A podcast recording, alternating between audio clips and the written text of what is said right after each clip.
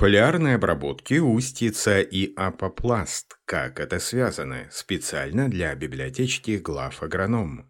Фолиарные листовые подкормки наиболее эффективны, если погодные условия ограничивают доступность питательных веществ из почвы в условиях вымывания или химической связности элементов питания в почве, когда стадия роста потребности растений и внешние условия ограничивают потребление и логистику питательных веществ критическим органам и тканям. В каждом случае решение применения фолиарного внесения элементов питания определяется величиной потери урожая связанные с конкретным дефицитом на начальных этапах его развития. Большинство элементов питания применяются в виде солей, которые ионизируются в воде. Это самый эффективный тип для поглощения растениями. В то время как многие хилаты металлов заряжены отрицательно, а некоторые соединения, такие как мочевина или борная кислота, могут быть нейтральными, большинство ионов минеральных солей будут иметь положительные заряды, катионы и потенциально могут связываться с существующими свободными карбоксильными и гидроксильными группами,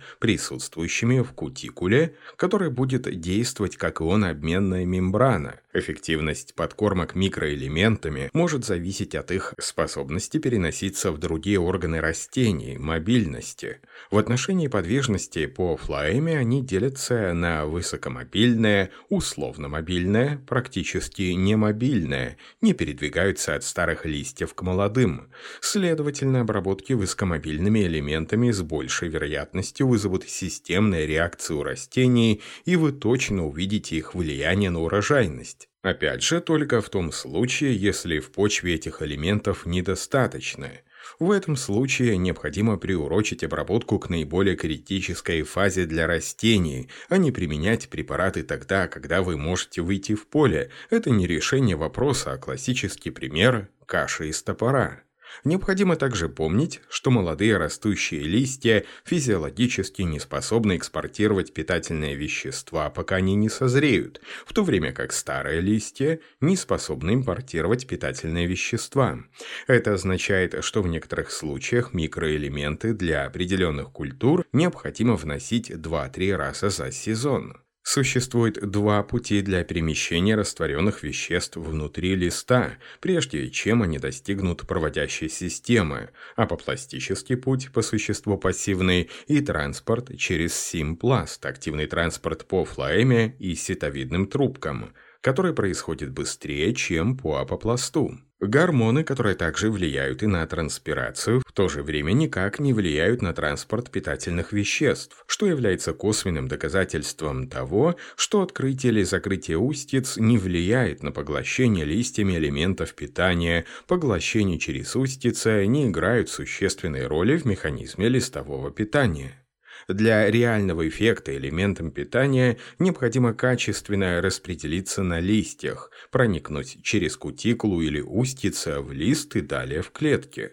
Кутикула представляет собой воскообразный гидрофобный слой, защищающий все поверхности растений от испарения влаги, тем самым создавая природный барьер для поглощения чего угодно с поверхности. В условиях засухи толщина кутикулы увеличивается примерно на треть, в ее составе увеличивается количество гидрофобных липидов, растение одевается в броню перед трудными условиями. Поэтому любому раствору, будь это мочевина, подкормка микроэлементами, фунгицид, гербицид, необходимо уметь эффективно проникнуть через кутикулу, самое мощное укрепление на пути внутрь листа. Отвлечемся от темы и отметим, что те действующие вещества фунгицидов или инсектицидов, которые плохо растворяются в воде, будут очень нелегко проникать через кутикулу, обладая более высоким липофильным средством. Тоже верно до определенной степени и наоборот. Большей частью поглощения происходит через кутикулу, но, возможно, и косвенное, через устице, но... Самое интересное. Капля воды не может попасть в устице высших растений из-за гидрофобности листьев, поверхностного натяжения воды и геометрии замыкающих клеток устиц. Кроме того, скорость поглощения катионов при фолиарных обработках обычно выше ночью, устицы закрыты, чем днем открыты. Значит, основной путь поглощения не лежит таки через устицы.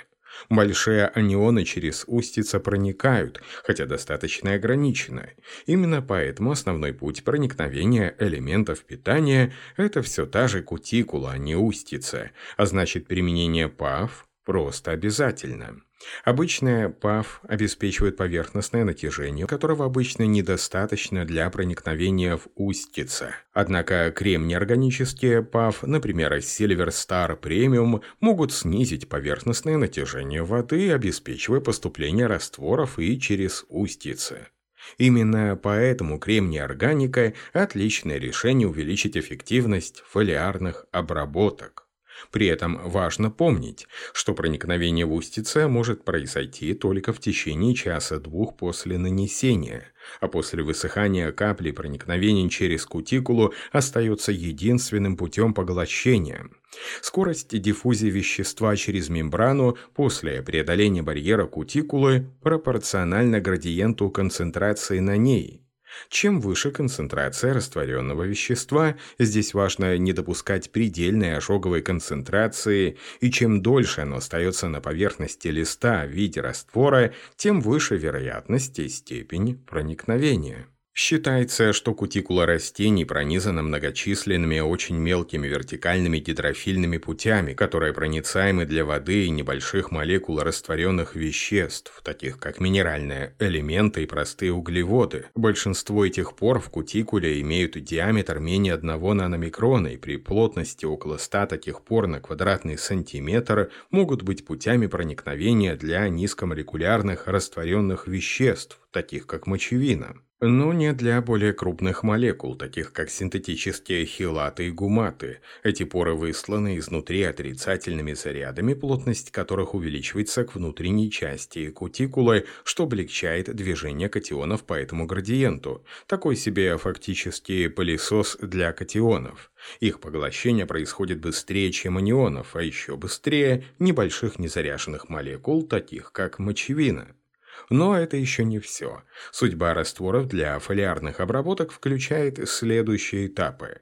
Испарение потери в атмосферу, кристаллизация удержания на внешней поверхности растений, потери из-за росы, поглощение удерживания внутри кутикулы в виде раствора в липидном слое, проникновение через кутикулу, перемещение водной фазе апопласта, затем в мезофил и симпласт, дальнейшая транслокация из листьев через черешок и в сосуды. Сроки фолиарных обработок, особенно фазы роста, в которые вы применяете препарат, имеют архиважное, по классику, значение для эффективности влияния на урожай. Сезонный характер поглощения элементов питания изменяется в зависимости от скорости роста и фазы развития.